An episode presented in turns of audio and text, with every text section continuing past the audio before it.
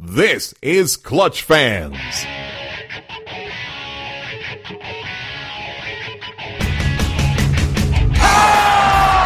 from the parking lot. The Rockets are going to Boston. How sweet it is!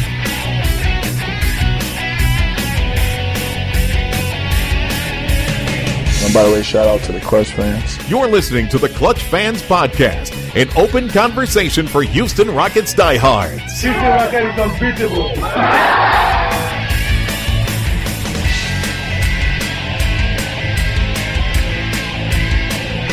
I'm ready to get on Clutch Fans. Now, here's your host, the man who would have drafted Harold Miner over Robert Horry, Dave Hardesty. Hey, welcome back. It's not often that we will have podcasts on back to back days, uh, but with the draft coming up on Thursday, I'm absolutely ecstatic to have with me today the Houston Rockets Executive Vice President of Basketball Operations and Assistant General Manager Gerson Rosas. Uh, Gerson, thank you so much for coming on. Uh, it's always a pleasure, Dave. You guys are do a great job of covering our team and supporting our team, and, and you guys are what, what it's all about. Well, thank you.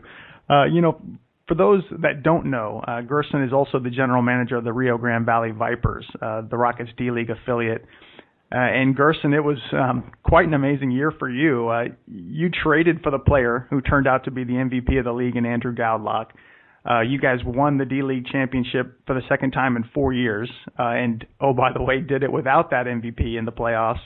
Uh, and you top that off by the Vipers being named by the league as the development champions, which is the team that is deemed to have the best year developing NBA talent via call ups and assignments. I don't know if that's the D League Triple Crown, but it probably should be. Um, you know, congratulations to you and the Vipers for all that you accomplished this year. Uh, thanks for your kind words, Dave. But you know we've we've got a great group in place here, and uh, both in our front office and with our coaching staff. Nick Nurse and his staff did an unbelievable job this year. But it's a culmination of a lot of a lot of hard work and a lot of committed efforts. But it was a fun year. Uh, one of the biggest things that we pride ourselves on is that we use the D League as a tool, and uh, it's very rewarding when you've got young players and you're looking at new players and you know we're not going to be a a D League roster that has vets guys that you know have been around. We want new evaluations. We want new development. And things things fell in place for us in a great way. Our, our front office staff did a great job in the draft to set up the season for us.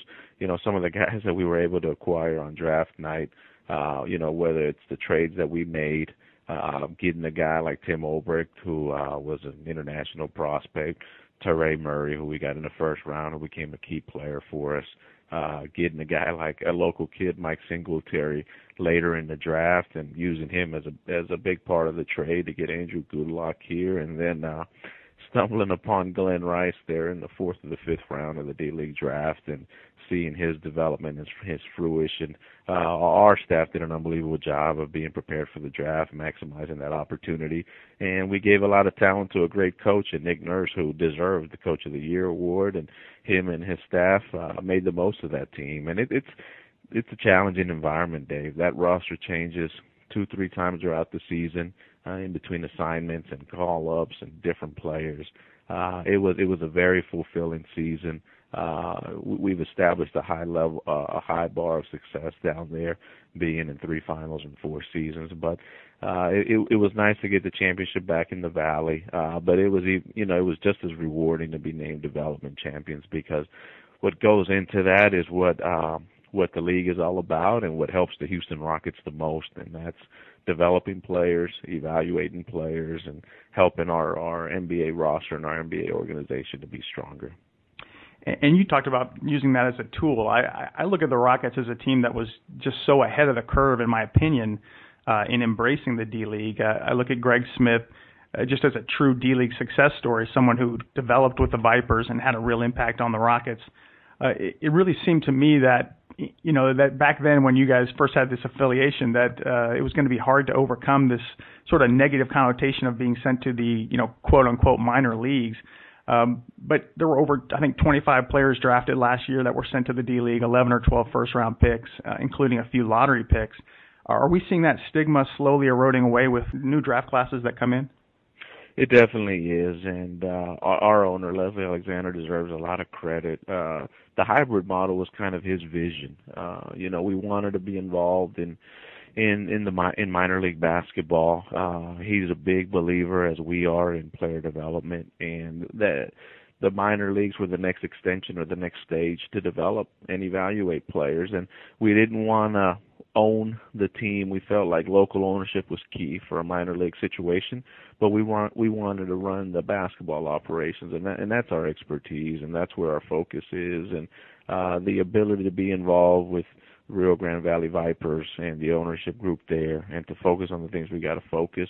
I, I I think this year was the greatest year of the D League, the highest level of talent, the most assignments, the most call ups, the uh, the level of success is higher, and the model is what it is. I think players want to be in the NBA. That's natural uh, but they're realizing the players that come through the D League are going to get evaluations and they're going to get NBA exposure and they're going to get an opportunity to play at the biggest level. I think you see the finals, you see the playoffs, you see our team, and you see the number of players who have spent time in the D League, and it's becoming a norm uh, more than just you know, guys who are going there for negative reasons. I think there's a lot of focus on the positive reasons, which is our biggest philosophy has always been you're going to develop through playing. And there's only so much you can do in practice. There's only so much you can do in individual workouts. For us, having a platform in place where we hire the coaches, where we hire the trainers, where we hire the staff, where we're involved in on a daily basis, our whole front office staff is involved in on a daily basis.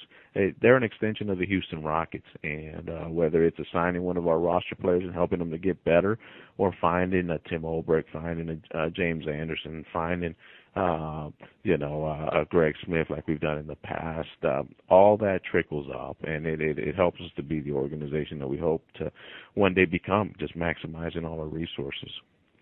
You know, you mentioned Glenn Rice Jr. Uh, DJ Kennedy was another guy uh, that really impressed me. I, a guy you acquired midseason uh, from the Erie Bay Hawks. Uh, put up 21, 9, and 6 in the playoffs. Had an impressive triple double uh, in the game that, that sent you guys to the finals.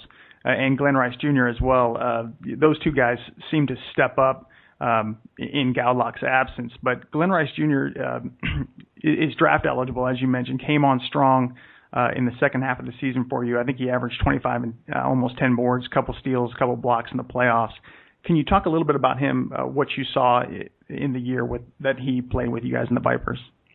He's uh he's a special story for the D League. Uh, you know, it's a different norm in that you have a player with draft eligibility coming into the league and getting an opportunity to play and develop and our staff down there deserves a lot of credit because they worked hard with him on a day to day basis. But Glenn Glenn deserves a lot of credit as well. I think his maturation, uh, his development, uh, as a player, both on and off the court. Uh, you know, and it's tough for young guys. You go, you're in you're in in different platforms professionally, and uh, especially when you start in college and then you move to a, to the D League where there's grown men and the uh, the pressure to succeed is very high. The competition level is very high.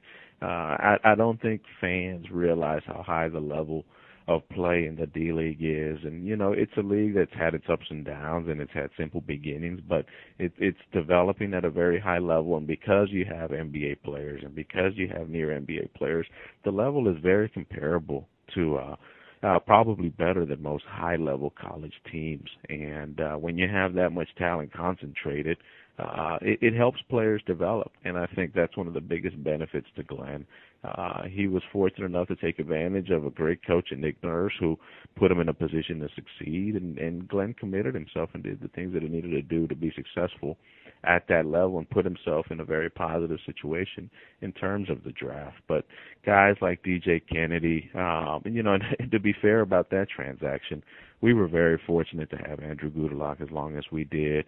We acquired him um, mid-season, and he was a key part in in turning our season around. And to be fair, we made the DJ Kennedy trade because we felt like at any moment Andrew was going to be called up to the league, and we were fortunate enough that it lasted as long as it did. So uh, he was he was the next guy in place to take um, take that role and take that opportunity, and then to see Glenn's development as we extended through the season and into the playoffs was very rewarding. That was and that was one of the primary reasons uh, we were able to win the championship there. Our, our guys came together.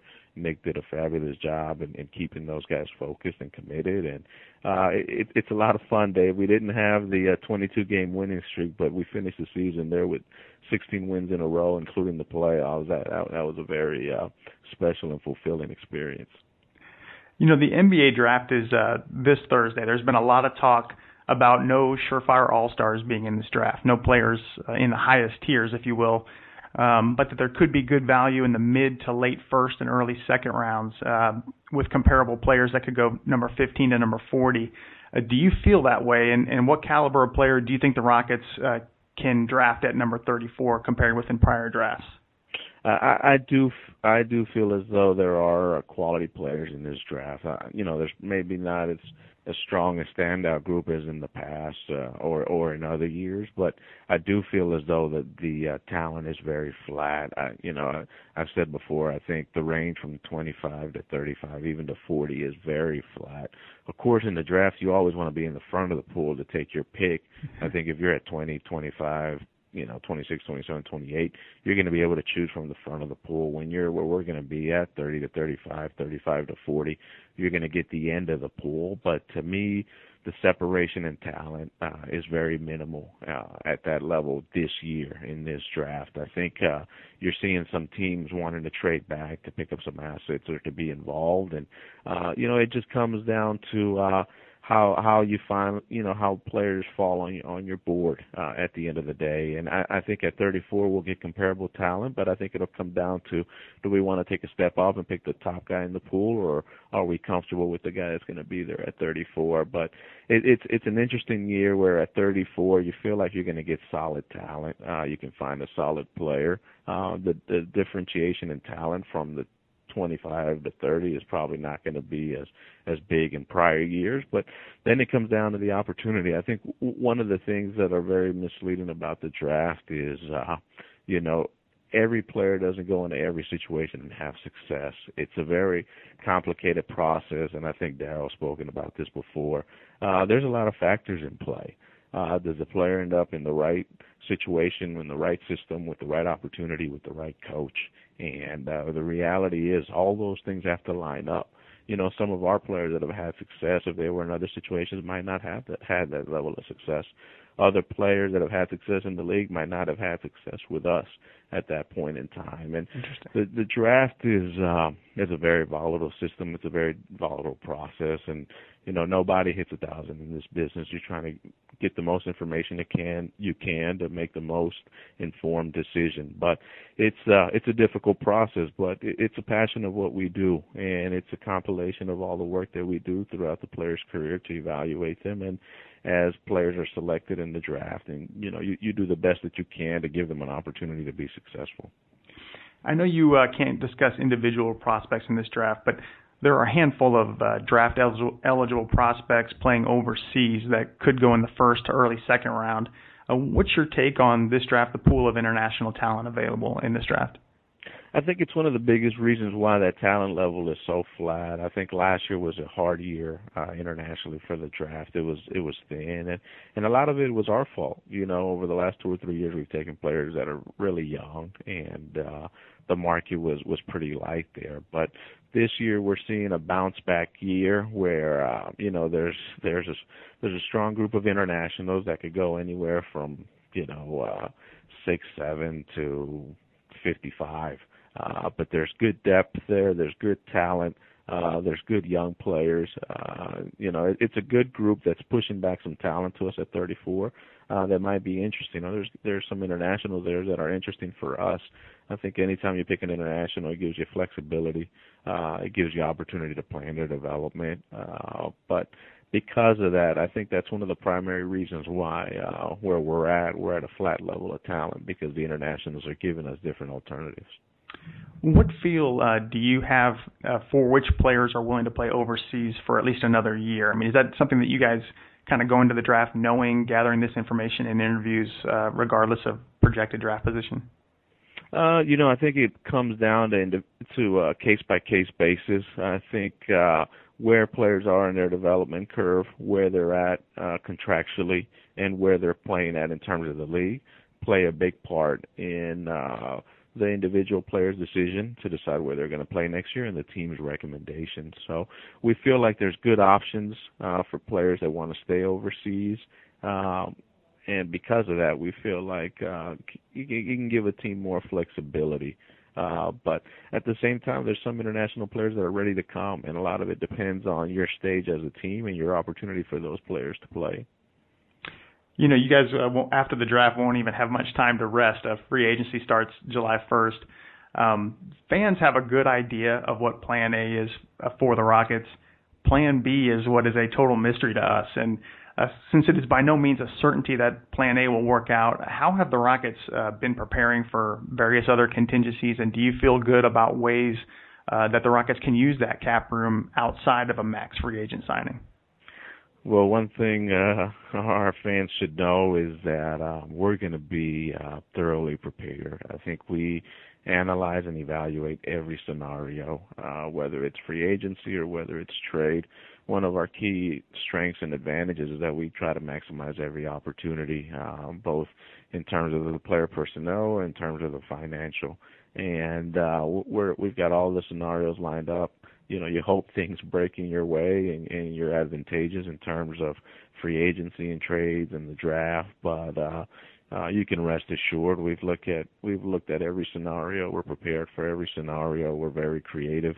Uh, we've got we've got a great young team that we feel has a lot of upside, and we want to maximize uh, the windows for our players. And whether that means through free agency or trade, uh, our our job every day is to come in here and maximize our resources uh, to bring the best players here to get uh, you know future resources or assets that'll help us to put the best team together. So we're going to explore everything. Uh, you know, we hope we do well in free agency. That's our goal. That's our motivation. But uh, with our flexibility and uh, with with with our roster that's in place, uh, we're in a position to take advantage of, of, of a lot of opportunities. So we've got good good cap space foundation, uh, and we, we've we're prepared to take to do the best that we can with what's available in the market.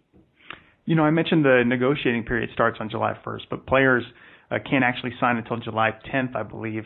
Um, if the Rockets need to trade a player, or a team in general needs to trade a player in order to create some cap room for a significant free agent acquisition, how does the team calculate the timing of a, move like that, given that there's no guarantee that a significant free agent uh, will be you know, acquired?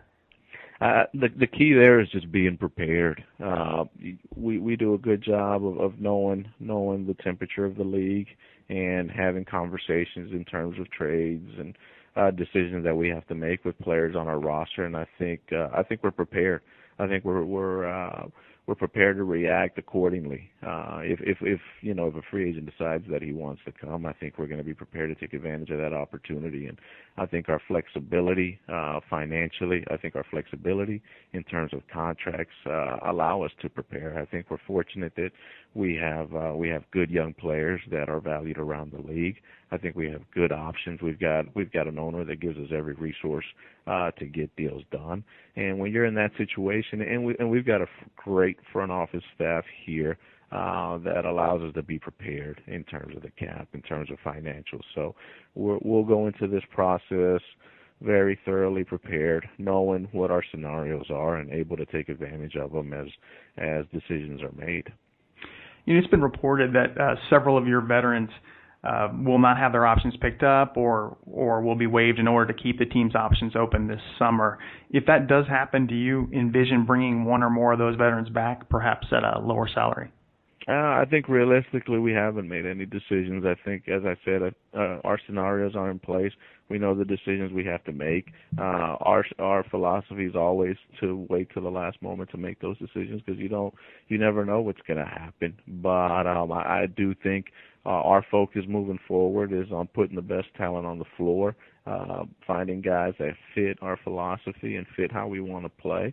And I think some of those guys that we have decisions to make are on this team and on this roster because they they fit they fit us and they they allow us to win at a higher level. So I think uh, it, it's a process where we'll, we'll make those decisions uh, as time passes. Uh, but we want to be as thorough and prepared as possible. Furkan Aldemir is a six foot nine forward, was the 53rd pick of the draft last year by the Clippers, acquired um, by you guys in a draft day trade. Can you give me your assessment or scouting report uh, of Aldemir and what Rocket fans uh, can expect to see out of him? He's a high motor big who loves the rebound and uh our fans know that those are a couple of things that we strongly value uh from a personnel basis but he's a he's a good young player in Turkey who's uh very motivated to come to the NBA who's had a strong career in Turkey uh for for a young player uh, but he is more of a defensive guy. He is more of a role player. He's he's a runner offensively, uh, and a guy that's going to do the little things. He's going to set screens. Uh, he's a guy who's going to be uh, very flexible in terms of his role offensively, but defensively, he's a guy that battles. He's a guy that rebounds. He he does the little things, and he's he's probably been one of the top rebounders in Europe at his age class throughout his career, uh, and even now professionally, he's a guy who, when he's on the floor, he rebounds. And uh, as I said earlier, for our system, for our style of play, uh, you know, a guy that's mobile, a guy that rebounds, a guy that's got a good motor is is is a key for a key piece for us in terms of how we play. As you mentioned, because he has uh, sort of a niche or his expertise is specific uh, rebounding, does that make him more NBA ready, more rotation ready than say a Donatas Motiejunas was last year? And and you mentioned him being a big. Can he maybe play some backup center here? Um, I think more than likely uh, Furkan will uh, be more five than four. Hmm. I think he's got similar challenges to Donatas in that you know he does you know he's probably a better rebounder but at the same time when you come from the international game and you're at a very young age physical development is key. Getting stronger uh and not just in terms of weight but core strength uh is important. And i think that's a process that you've got to be patient. It takes time. I think Furkan will go through it. I think physically uh, they've got similar challenges, but it's not anything that they can't overcome. Um, Donatas Motiejunas has been bouncing around. He's actually in in Europe now, but he left here uh, in in unbelievable shape, having an opportunity to work with our strength guys, and uh, left here weighing 257. So for us. Hmm. Uh, a lot of positivity. You know, you've got to be patient with young players, especially bigs, and all our bigs, whether it's Donatas or Thomas Robinson or Terrence Jones. You got to be patient with them. It doesn't happen overnight. Furkan is more of a defensive role player. Donatas is more of an offensive complementary player. Uh, and, and those guys take time. We, we try to be as patient as possible with them, especially through the physical development. We're seeing the returns on Donatas now, and I think Furkan will be similar. It'll be a transition, and it'll be a, a process where they, you know, they have to learn the NBA game, and then they have to get their body and their game accustomed to this level. Sergio Llull is, a you know, six foot three, six four combo guard out of Spain. Uh, another player the Rockets acquired in a draft day trade, uh, the 34th pick of the 2009 draft. Um, can you talk a little bit about his game, uh, how he's performing currently right now overseas, and uh, you know if there's any shot we'll see him in a Rockets uniform someday? He's a, a, a very special talent, and he's playing at a very high level. And we've been very thorough in terms of his evaluation and his development, and at the same time very respectful. He's playing in one of the top teams in Europe at Real Madrid, and uh, you know his message to us is he he's motivated to come to the NBA, but he wants to come at the right time. Hmm. A couple of things that that come into play with that are he wants to uh, he wants to win at a very high level in Europe, and he wants to come when he has an opportunity to play, and and we can understand that, and when we draft an international player, we we work with those guys hand in hand to make sure the timing is right.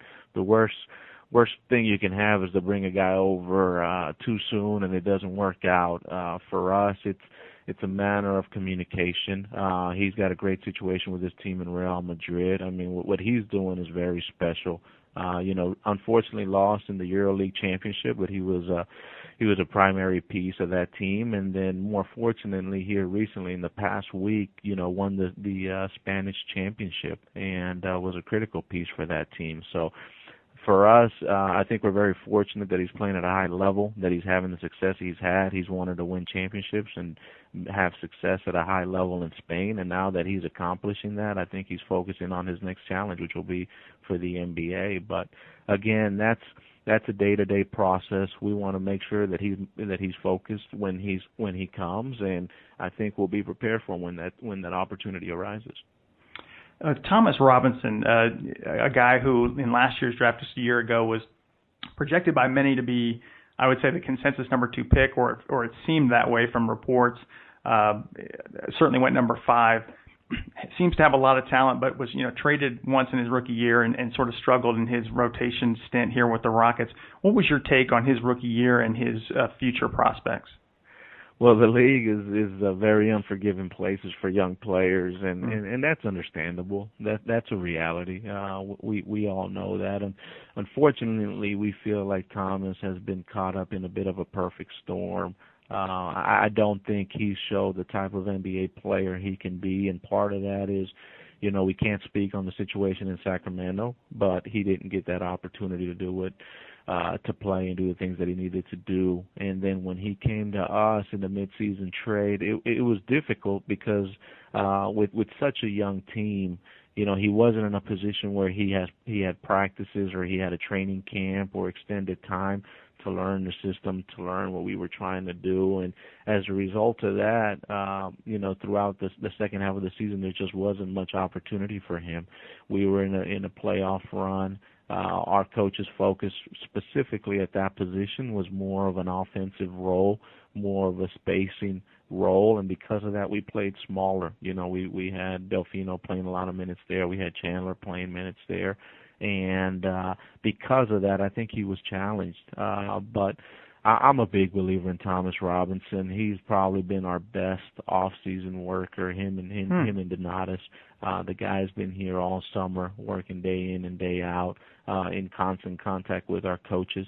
He's hungry, he's motivated, but it's it's what I said earlier, Dave. In the draft, it's such a mixed bag. You've got to be in the right opportunity, in the right situation, in in in the right system. And uh, when those things line up for you, you have a chance to be successful. But for me, I think Thomas Robinson is. Uh, is is is an, is a very interesting talent that with a full off season with a full training camp is a guy that can help us in different ways. I think one of the advantages we have is we have a coach and Kevin McHale and his staff who are very creative. I think when you look at Thomas Robinson, what he brings to the floor in terms of rebounding, defense, activity, and athleticism, we need that. And we have a coach and staff who's very creative, and I think they're going to work hard to find ways to play him. You know, whether it's at the four where we've got a couple of other young players that we're trying to to uh, develop, uh, or even at the five. I think you know playing as a guy off the bench for some of our young bigs, we're going to be very creative and give them opportunities to play and to show what they can do.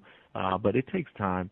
You can't you can't jump the gun on these guys young players development in the NBA takes time and you see a lot of mistakes throughout the league when um, teams make quick decisions on players and they don't give them a chance to develop. You know, there comes a point where you've got to make a cut and you've got to make a point, and we've done that. You know, we don't bat a thousand in this business. We make mistakes, and sometimes you sure. got to cut your losses. But at the same time, we've got a strong corporate uh, belief that you've got to invest in these guys and you've got to give them opportunities and give them an opportunity to be, to succeed and uh, Thomas is a guy who's um, doing everything within his power this summer to become a better player and to contribute to this team. And because of that, I think he, he deserves credit. You know, I was uh, bummed out that you guys uh, took my Vegas vacation away from me this summer, but uh, I'm looking forward to Orlando Summer League. Starts on July 7th, uh, goes to the 12th.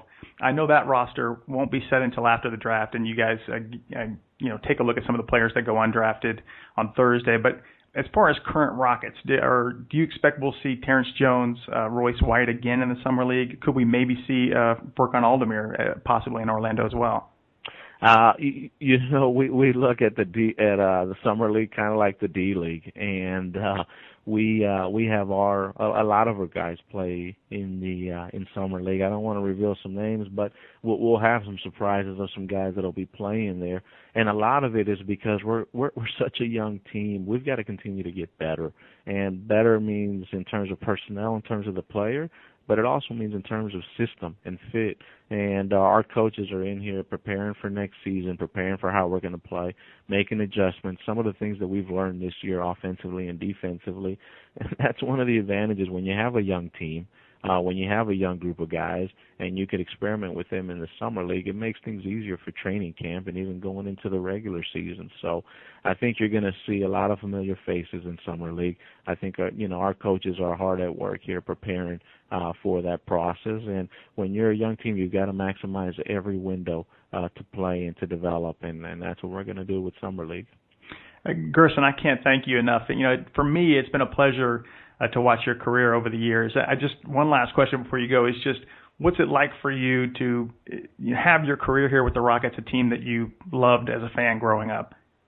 Uh, I'm very blessed. You know, it's it's not often that as a local guy who who grew up pulling for this team and who was around for the championships and uh, you know enjoy like all our other fans here in the city to have the opportunity to day in and day out come in and help your local team become a championship team and and I take that as uh as a special opportunity and and a responsibility to our fans. I think there's nothing like it for me. I'm very fortunate at this stage of my career to have the role that I have, but it wouldn't have been possible with without a lot of people who who opened the doors for me. You know, Daryl has placed an immense amount of trust in me. Leslie Alexander has been great to me, and even back to when I started, the Carroll Dawsons, the Dennis Lindseys, they they've always been great to me. But Dave, you're uh, you, if not the biggest fan, you're one of the biggest fans, and and to know how much this organization, this franchise means to us, to me, it's at a higher level. I grew up here. I was here when the championships were here, and to come in every day and and do whatever I can. You know, this is not a job. This is not a nine to five. This is a passion, and to be in a situation where you're employed employed by the organization and and you, you do everything you can. I think our motivation, and not just me, but our front office here, is we feel the pain of the fans. It was great to be in the playoffs, but we want to be playing for championships. We want to be a San Antonio. We want to be my uh, Miami. We want to be uh, at the highest level in the NBA, and we want to go back to the days when we were celebrating championships here in Houston. But it's a day by day process. But uh, I'll tell you, Dave, I'm enjoying it all the way. That's awesome. Uh, thank you so much, Gersson, and uh, good luck to you, Daryl, and, and the entire staff on Thursday. I appreciate it, and we appreciate all our uh, our clutch fans. You guys are a big part of what we do, and and it's uh, it's great to uh, to have this team where it's at, and the, and the future success that may come.